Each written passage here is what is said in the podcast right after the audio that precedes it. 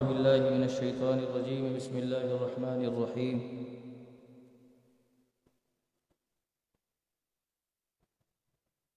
سورہ انعام سے سورہ اعراف تک سوا پارہ تراوی میں پڑھا جائے گا. اس کا خلاصہ تفسیر کا. رکو نمبر سات مفہوم تمام خوبیاں بڑائیاں اللہ رب العالمین کے لیے ہیں، مگر کافر پتھروں کو معبود بنا بیٹھے۔ تو ٹھیک ہے، ایک مقرر وقت کے لیے انسان دنیا میں ہے، اس کے بعد اللہ پاک ہی کے پاس لوٹایا جائے گا۔ جس کی جو مرضی کرے کھلا اختیار ہے، کھلی چھٹی، جو مرضی کرو۔ ایک دن تو اللہ کے پاس لوٹ کے جانا ہی۔ اور جس دن لوٹ کے جانا ہوگا تو وہ بہت دور دن نہیں ہے۔ اچانک جھٹکا لگتا ہے، اچانک پہنچ جاتا ہے بندہ۔ پتہ نہیں چلتا۔ حدیث پاک کا مفہوم ہے کہ قیامت جو ہے، بندے کا جب انتقال ہوگا نا، وہی اس کے لیے قیامت وہ بڑی والی قیامت کا انتظار کرتے ہیں لوگ۔ مرنے کے بعد فوری طور پر جو قبر میں قیامت آتی ہے، اس قیامت سے تو نپٹو کسی کا باپ بھی نہیں نمٹ سکتا۔ کسی میں جرت ہی نہیں ہے، ہمت ہی نہیں ہے۔ تھوڑی سی دھوپ برداشت نہیں ہوتی، قیامت کا معاملہ ہم لوگ نپٹیں گے۔ معاذ اللہ۔ اور یہ کافر بڑے نرم و نازک عیش و عشرت سے رہنے والے ایئر کنڈیشن میں سونے والے، گاڑیوں میں گھومنے والے۔ کتنی آرام سے اللہ کی شان میں گستاخیاں کرتے ہیں۔ اللہ کو جھٹلاتے ہیں، معاذ اللہ۔ اللہ۔ اللہ کی فرما برداری کرنی چاہیے۔ اور جتنی بھی ترقیاں ان غیر مسلموں کو ملی ہوئی ہیں، چاہے وہ امریکہ ہو، لندن ہو، دنیا کا کوئی سا ملک ہو جہاں بڑی ترقی ہوتی ہے، جو ہمارے مسلمان بھی کہہ کہ تھکتے نہیں ہیں، منہ نہیں ان کا ٹوٹتا۔ بڑا ترقی یافتہ ملک ہے۔ بڑی ترقی ہے۔ پھر دیکھیں آپ زلزلے کیسے آتے ہیں، طوفان کیسے آتے ہیں، جھٹکے کیسے لگتے ہیں۔ الحمدللہ پاکستان میں ایسا نہیں ہے۔ جہاں جہاں مسلمان ہیں، وہاں ایسا نہیں ہے۔ بلکہ اللہ تعالیٰ نے اپنے بندوں کو سکھایا ہے کہ جب بہت بڑی مصیبت تم آتے دیکھو تو اذان دیا کرو۔ اذان دو گے، ساری مشکلیں ٹل جائے تیز آندھی آئے، اذان دو، ختم ہو جائے گی۔ طوفانی ہوا چل رہی ہو تو اذان دے دو، ختم ہو جائے نہ تو تجربہ کر کے دیکھو۔ مان کے تو دیکھو اللہ کو۔ لیکن ہمارے یہاں ہوتا کیا؟ جناب یہ قرآن مجید جو ہے پچھلے زمانے کا تھا۔ یہ تو پہلے زمانے کی باتیں ہیں، پچھلے دور کا ہے۔ تو پہلے بھی لوگ اس کو جادو کہتے تھے قرآن پاک کو۔ اور آج کے لوگ بھی اسے جو ہے وہ کہتے ہیں کہ یہ ماڈرن دور سے بالکل دور ہے۔ جبکہ قرآن سے ہی ترقی کرنے والوں نے نکالی ہیں چیزیں۔ اللہ اگر میں یہ کہوں، اللہ واحد۔ اگر میں ایک لفظ کہوں، قرآن مجید میں موجود ہے۔ اس پر تحقیق کر کر کے سیارے خلا میں چھوڑ دیے کفار نے۔ صرف اس بات پر۔ اللہ واحد کیسے؟ اس پر تحقیق ہے۔ میں نے پڑھی ہے تحقیق۔ صرف اس کے اوپر۔ اللہ واحد، اللہ ایک ہے۔ فزکس کی روشنی میں، فلسفے کی روشنی میں اگر آپ جائیں۔ انہوں نے فزکس سے اللہ واحد کا رد کیا، ایک طبقے نے اور ایک طبقے نے قبول کر لیا۔ مطالعہ کریں گے، پتہ چلے۔ تو پڑھنے والے، جاننے والے، تفکر کرنے والے، تدبر کرنے والے، پروردگار کی ذات میں جب جائے تو وہ ایک واحد ثابت کرتے ہیں، اتنا علم حاصل کر لیتے ہیں۔ وہ اتنا علم حاصل کرنے کے بعد اللہ کو ایک واحد ماننے کے لیے تیار ہوتے ہیں۔ وہ پہلے ہی کہہ رہا، بغیر تحقیق کے مان لو۔ میں ہوں بس بات ختم۔ میں نے کہہ دیا ہوں تحقیق کر کے جاننا چاہتے ہو، چلو، تحقیق کر لو۔ تم مجھے ایک ہی پاؤ۔ اور کوئی شریک نہیں ہے میرا۔ میرا کوئی بھی ساتھی نہیں جو میرا ہمسر ہو، جو میری مدد کرتا ہو، میری امور سلطنت کو چلانے میں، امور خلقت و مخلوق و کائنات کو چلانے میں کوئی مدد کرتا ہو سوال ہی پیدا نہیں ہوتا۔ ماڈرن دور کے پیچھے مت پڑے۔ اللہ کو مان لیں رکو نمبر آٹھ، مفہوم۔ اللہ وحدانیت والا ہے، اس کی وحدانیت کے شاہکار پوری دنیا میں جلوے اس کے جو ہے بکھرے ہوئے۔ اس کا ایک ہونا ہر ہر ذرہ کائنات کا بتاتا ہے کہ وہ ایک مثال کے طور پر اگر آپ کے گھر کے اندر جو ہے چار آدمی ڈیسیجن میکر ہے تو ڈیسیجن دیتے ہیں، تو معاملات آپ دیکھیں گے الٹ پلٹ، ادھر پلٹ ادھر پلٹ، ادھر الٹ بھائی، کوئی اپنی کھوپڑی کی کہہ رہا ہے، ایک اپنی کھوپڑی کی ایسا ہوتا ہے۔ اگر کائنات میں بھی کوئی اور کوئی خدا ہوتا، تو یہ آسمان کی طرف چڑھ کیوں نہیں ہے؟ یہ چڑھ جائے، آسمانوں میں گھس جائے عرش کو تلاش کرے، اگر اتنے طاقتور ہیں تو۔ سورج کو اپنی مرضی سے طلوع کرے، چاند کو اپنی مرضی سے نکالے۔ چلو، اللہ کی امور سلطنت اور کائنات کے اندر اگر کچھ دخل دینا، اگر چاہتے ہو یا دخل دے سکتے ہو، تو دیکھا کے کر کے دکھاؤ نا۔ اگر دوسرا خدا ہے، یہی دلیل ہے۔ دوسرا خدا نہیں ہے۔ سورج اپنے وقت پر طلوع ہوتا ہے، کب سے طلوع ہو رہا ہے اور ہوتا رہے گا، چاند اپنے وقت پر۔ سورج اور چاند ستارے سب حساب سے ہیں۔ سب وشمس والقبر بحسبان، سب اپنے حساب میں۔ اپنے وقت پر طلوع ہوتے ہیں۔ ایسا نہیں ہے کہ تھوڑا وقت لیٹ ہو گیا، آج ذرا سورج ذرا آرام کر رہا آج لیٹ ہو گیا۔ یا دوسرے خدا نے کہا تھا کہ رک جا بھائی، میں ذرا کچھ کام کر رہا ہوں، اندھیرا ہو رہا ہے، ذرا تم روشنی دے دے ایسا نہیں ہے۔ ایسا نہیں ہے۔ یہیں سے سمجھ لیں۔ بڑے سائنسدان بنتے ہیں، فزکس کے ماسٹر بنتے ہیں، کیمسٹری کے۔ بڑے بڑے سائنسدان ہیں۔ چھوٹی چھوٹی چیزوں سے نہیں سمجھتے۔ سمجھ میں سب آتا ہے۔ ہاں حسد و ایناد ہے۔ ناپ ہے، تکبر ہے جس کی وجہ سے اللہ کو مانتے نہیں ہیں۔ ایسا نہیں ہے۔ پوری کائنات اللہ کے وجود کو ثابت کرتی ہے۔ تحقیقات کرنے والے، محققین اس بات پر پہنچ گئے کہ اللہ تعالیٰ ہے اور اللہ ہی ہے، اس پوری کائنات کو بنانے والا تحقیق سے ثابت کیا۔ مگر کیا ہے حسد؟ ہے انکار کرتے۔ رکو نمبر نو۔ مفہوم۔ اللہ پاک اور اس کے رسول صلی اللہ علیہ وسلم پر جھوٹ باندھنے والا سب سے بڑا جھوٹا اور ظالم ہے۔ رکو نمبر دس۔ حضور نبی پاک علیہ السلام والسلام کسی کی نافرمانی پر رنجیدہ ہو جاتے تھے۔ یعنی ظاہر ہے کہ کفار کو اسلام کا پیغام دیتے اور جب وہ اسلام قبول نہ کرتے تو حضور خاطر رنجیدہ ہوتے تھے۔ آپ کا دل دکھتا تھا۔ بالکل اسی طریقے سے۔ علماء کرام بھی کسی کی نافرمانی اور دین پر نہ چلنا، دین کی توہین توہین رسالت اور اسلام کی عظمت پر ہر آتے دیکھتے، تو ان کو بھی آئینہ سنت رنج پہنچتا ہے۔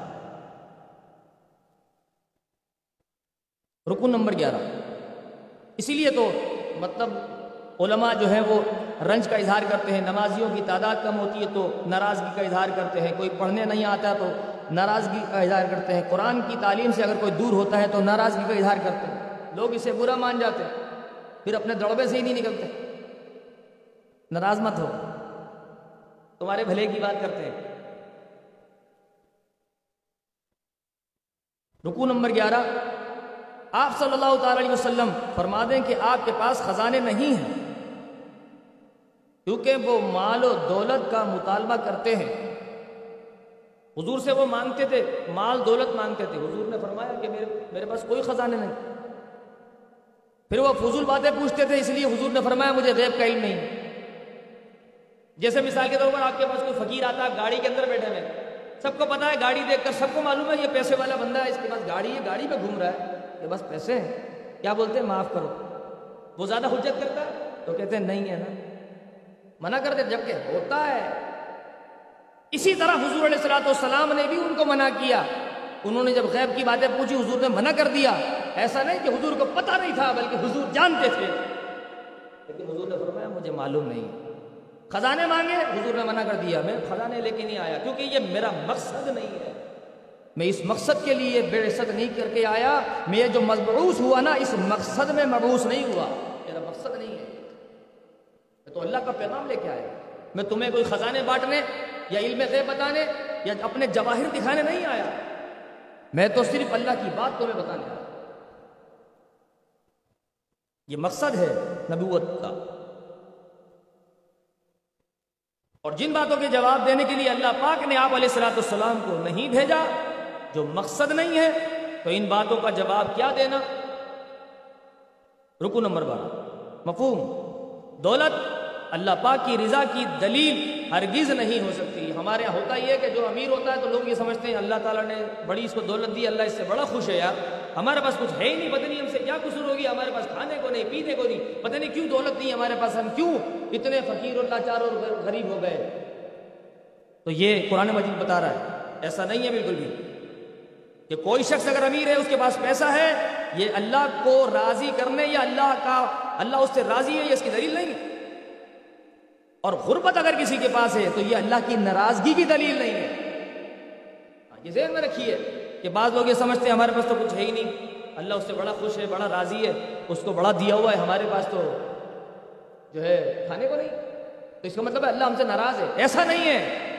جسے اللہ نے کھانے کو دیا ہے، یہ ضروری نہیں کہ اللہ اس سے راضی ہے اور جسے کھانے کو نہیں دیا ہے، ضروری نہیں اللہ اس سے ناراض ہے یا سید کائنات سے راضی نہیں تھا۔ جب روزہ کھولنے کا وقت آیا، پورے گھر کے لیے صرف آدھی روٹی تھی۔ اچانک دروازے پہ کوئی سائل آیا، آپ نے وہ آدھی روٹی بھی دے دی۔ اور روزہ ایسے ہی پانی سے کھول کر اگلے دن کے لیے نیت کر لی۔ کہ اللہ ان سے ناراض تھا۔ ارے، کائنات ان کے صدقے، اللہ راضی ہوتا ہے۔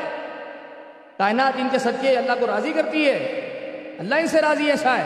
ہاں ان سے ایسا راضی ہے۔ ان کے صدقے کائنات سے اللہ راضی ہوتا ہے۔ لیکن ان کو کھانے کے لیے آدھی روٹی بھی نہیں تھی۔ اس کا مطلب یہ ہوا کہ غربت اللہ کی ناراضگی کی دلیل نہیں یہ قرآن مجید بیان کرتا ہے۔ قرآن پڑھیے۔ رکو نمبر تیرہ، مفہوم۔ بعض لوگ یہ کہیں کہ اگر ہم غلط ہوتے تو عذاب ہم پر جلد آ جاتا۔ تو یہ باتیں غلط ہیں۔ اللہ پاک حلیم ہے بردبار ہے جلدی نہیں کرتا۔ محلت دیتا ہے۔ کوئی شخص یہ کہے کہ جی ہم جو ہے اگر اگر غلط ہوتے تو دیکھو ابھی اللہ کا عذاب آ جائے۔ جس بعض لوگ کہتے ہیں، اگر میں غلط بولتا ہوں تو زمین میں گڑ جاؤں۔ اگر غلط بولتا ہوں، صبح نصیب نہ ہو۔ ایسی باتیں کرتے ہیں؟ کرتے نا۔ یہ باتیں کرنے کا فائدہ نہیں ہے۔ اور اگر وہ صبح بچ گیا تو دیکھا میں صحیح بولا تھا نا۔ ورنہ رات ہی کو مر جاتا۔ ایسا ہوتا۔ تو اس کا مطلب یہ ہوا کہ یہ اللہ تعالیٰ کی طرف سے ایسا نہیں ہے، اللہ مہلت دیتا ہے۔ کیا وہ فرانس کا سفیر جو ہے ابھی بیٹھا ہے نا، مرا تو نہیں ہے۔ اس پر اللہ نے اپنا عذاب تو نازل نہیں کیا نا ابھی۔ ابھی تو وہ بالکل فریش بیٹھا ہوا ہے۔ اور گیٹ بلڈر، ہالینڈ کا وزیر اعظم۔ وہ بھی ابھی سلامت سلامتی کے ساتھ بیٹھا ہوا ہے نا۔ یہ مہلت ہے اللہ کی۔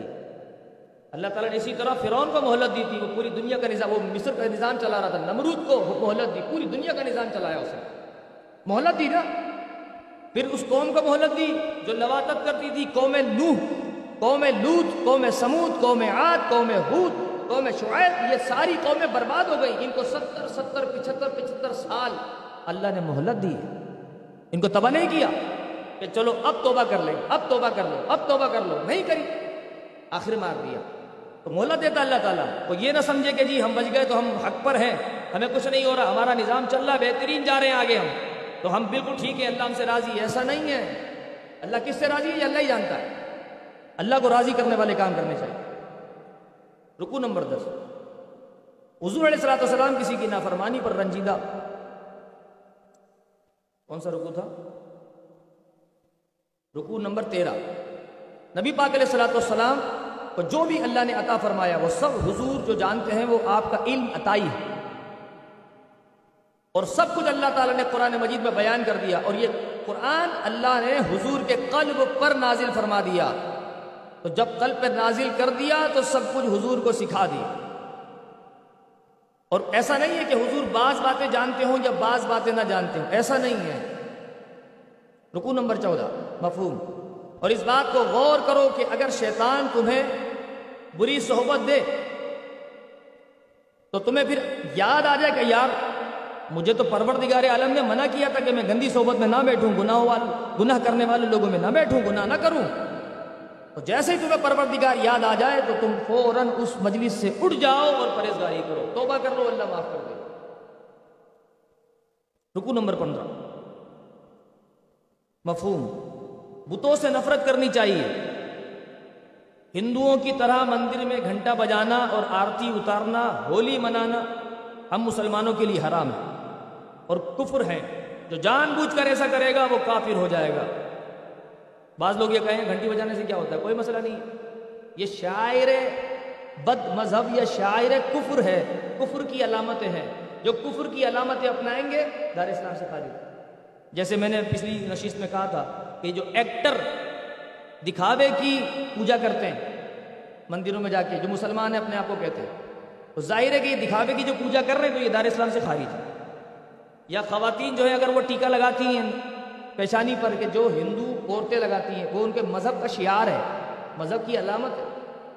تو اگر ایسا کوئی کرے گا تو وہ بھی، اگر اس کے علم میں نہیں ہے تو ظاہر ہے اس کو سمجھانا پڑے گا۔ اور جان بوجھ کر اگر وہ کرے گا تو پھر دار اسلام سے خارج ہو جائے گا رکو نمبر سولہ۔ بعض انبیاء علیہ السلام کو کتاب و رسالت دی گئی، بعض کو نبوت دی گئی، کتاب نہیں دی گئی۔ تو کل ایک سو چار کتابیں اللہ تعالیٰ نے اپنے انبیاء کو دی۔ ٹوٹل آسمان سے جو نازل ہوئی ہے وہ ایک سو چار کتابیں۔ حضرت آدم علیہ السلاۃ والسلام کو دس، حضرت شیش علیہ السلاۃ والسلام کو پچاس، حضرت ادریس علیہ السلاۃ والسلام کو تیس، حضرت ابراہیم علیہ السلام کو دس۔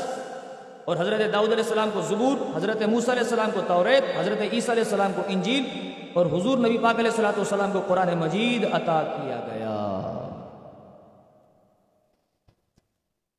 رکو نمبر سترہ، مفہوم، ایمان لانا ضروری ہے۔ قرآن مجید، فرقان حمید پر، کیونکہ آسمانی تمام جو کتابیں ہیں وہ سب کی سب قرآن مجید کے بارے میں کہتی تھی قرآن کی تصدیق کرتی تھی اور قرآن ان کتابوں کی تصدیق کرنے والا ہے۔ رکو نمبر اٹھارہ، مفہوم۔ اللہ تبارک و تعالیٰ جو ہے وہ مردے سے زندہ نکالنے والا ہے، اندھیری رات میں صبح کرنے والا ہے، رات اور دن کو پیدا کرنے والا ہے۔ رات کو جو ہم چین حاصل کرتے ہیں، وہ چین اللہ نے پیدا کیا ہے، آرام اللہ دیتا ہے۔ کام کی راہیں اللہ بناتا ہے۔ ایک مقرر وقت تک زندہ رکھنے والا ہے، پھر اس کے بعد وہ موت دے دے گا۔ یہ سارا نظام کائنات اللہ چلاتا ہے۔ پھر لوگ یہ کہتے ہیں کہ وہ عیسیٰ علیہ السلام کا والد ہے، معاذ اللہ۔ عیسیٰ علیہ السلام اللہ کے بیٹے ہیں، معاذ اللہ۔ اس طرح کی بات کرتے ہیں، تو ایسا نہیں کرنا چاہیے۔ یہ عیسائیوں کو جواب دیا اللہ تعالیٰ نے۔ رکون نمبر انیس۔ مفہوم۔ ہم مسلمان ہیں اور دیگر مذاہب کے جو بھی سربراہ معبود ہیں، ان کو گالی نہ دیں۔ گالی نہیں دینی چاہیے کسی بھی جو ہے مذہب کے سربراہ کو یا کسی کے خدا کو۔ جیسے بتوں کو کوئی گالی دینے بیٹھ جائے۔ کوئی کہے تمہارے بھگوان کی یہ، تمہارے بھگوان کی وہ۔ اگر کوئی ایسا کہے تو یہ جائز نہیں ہے، قرآن منع کرتا ہے۔ بلا تصب الزین من دون اللہ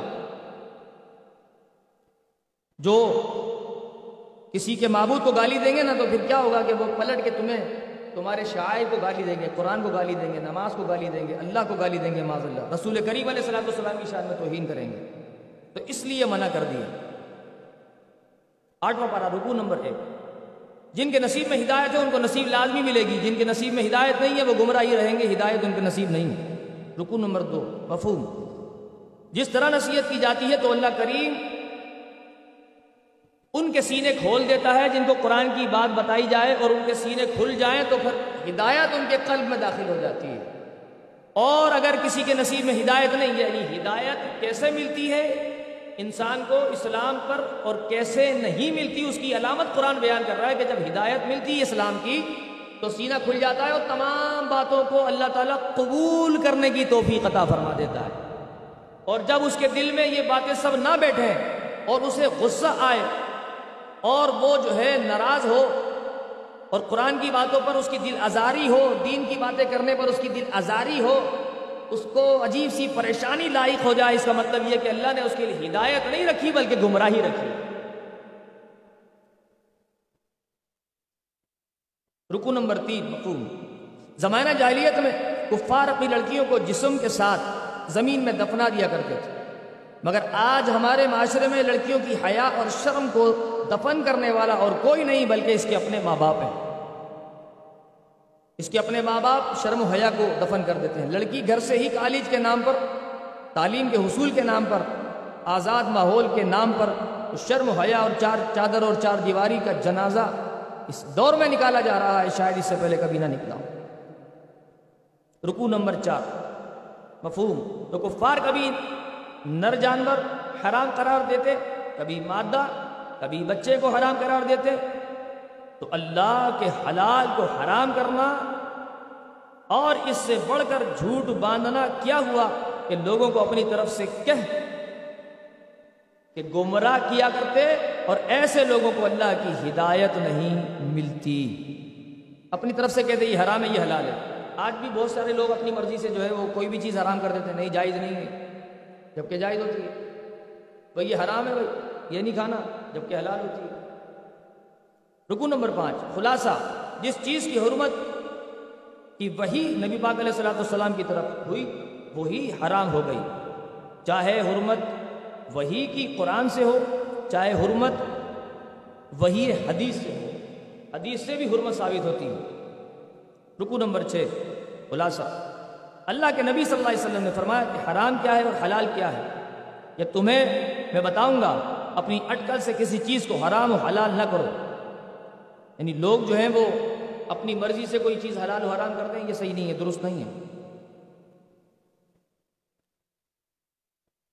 اور پھر فرمایا یعنی اب زمانے جاہلیت کے اندر جو ہے، یہود اپنی اولادوں کو مفلسی کے ڈر سے قتل کرتے تھے۔ اور آج کیا ہوتا ہے؟ دو بچے ہیں، خوشحال کرانا۔ یہ یہودیوں کے طریقے پر عمل ہے۔ اس سے کیا نقصان ہو رہا ہے؟ اور ہمارا میڈیا، سوشل، اور ہمارا جو سوشل، کیا کہتے ہیں، سول سوسائٹی جو ہے، اس کے نام پر حقوق کے، انسانی حقوق کے علم بردار جو ہے، نام نہاد لوگ یہ راگ لاتے ہیں کہ جی آمدنی کم ہو تو بچے قتل کرو یعنی کچھ بھی کر کے پیدا نہ کرو۔ تو یہ دو کام اس سے جنم دیے جاتے ہیں۔ ایک تو فحاشی کا دروازہ کھلتا ہے، دوسرا مسلمانوں کی نسل کشی ہوتی مسلمان کم ہوتے ہیں، جبکہ یہودیوں میں یہودیوں میں جتنی تعداد بڑھتی ہے، تو یہودی اپنے لوگوں کو اس پر انعام دیتے ہیں۔ تعداد میں اگر اضافہ ہوتا ہے، اور ہمارے یہاں جو ہے وہ تعداد میں کمی ہوتی ہے تو خوش ہوتے ہیں۔ آخری رکو نمبر سات، مفہوم۔ اللہ کی کتاب برکت والی کتاب ہے، اس کی پیروی ہر مسلمان، عالم، پیر، عام آدمی پر لازم لازم لازم ہے۔ اگر عمل ہوگا تو رحمت کی امید ہے، اللہ کرم کرے گا۔ اس کے بغیر کوئی برکت نہیں، کیونکہ یہ برکت والی کتاب ہے۔ آج ہمارے درمیان بھی دو گروہ ہیں۔ ایک وہ جو کہتا ہے کہ ہمیں کوئی بات معلوم ہی نہیں۔ یہ بڑی کام کی بات ہے، اس کو بالکل پلو سے باندھے اپنے۔ کہ ہمیں کوئی بات معلوم نہیں ہے، اس لیے ہم گناہ گار نہیں ہوں گے۔ بڑے خوش روتے اس میں اتنے خوش ہوتے کہ اچھا ہمیں پتہ نہیں۔ اگر پتہ ہوتا تو ہمیں گناہ ملتا۔ اور بعض لوگوں کو تو یہ بھی میں نے دیکھا ہے کہ وہ کان میں انگلی ڈالتی نہیں نہیں ہمیں نہیں بتاؤ بھائی گناہ گار ہو جائیں گے۔ ہمیں نہیں بتاؤ یہ ان کی عقل ہے۔ اگر معلوم ہو جائے گا تو پھر ہم عمل نہیں کریں گے تو پھر گناہ گار ہو جائیں گے۔ کیونکہ معلوم ہونے کے بعد پھر عمل کرنا لازمی ہو جاتا ہے۔ یہ ان کے فتوے دیکھیں آپ شیطانوں کے۔ شیطانی فتوے، عوامی فتوے چھاوڑی والوں کے فتوے۔ جبکہ اندازہ کریں کہ جس کو معلوم ہے نا، اگر وہ عمل نہیں کرتا، تو وہ ایک بات کا گناہ گار ہوگا کہ وہ عمل نہیں کر رہا۔ اور جسے معلوم نہیں ہے نا، اسے دو باتوں کا گناہ ملے گا۔ ایک تو نامعلوم کا گناہ اور ایک عمل نہ کرنے کا گناہ۔ وہ دو باتوں کا گناہ گار ہوگا۔ لوگ یہ سمجھتے جی کہ پتہ چل جائے گا تو پھر عمل کرنا پڑ جائے گا۔ کتنی بے وقوفی ہے، شیطان کیسے ذہن بناتا ہے؟ کتنا بریف کرتا ہے بیٹھ کر۔ اس کا کام ہی یہی ہے۔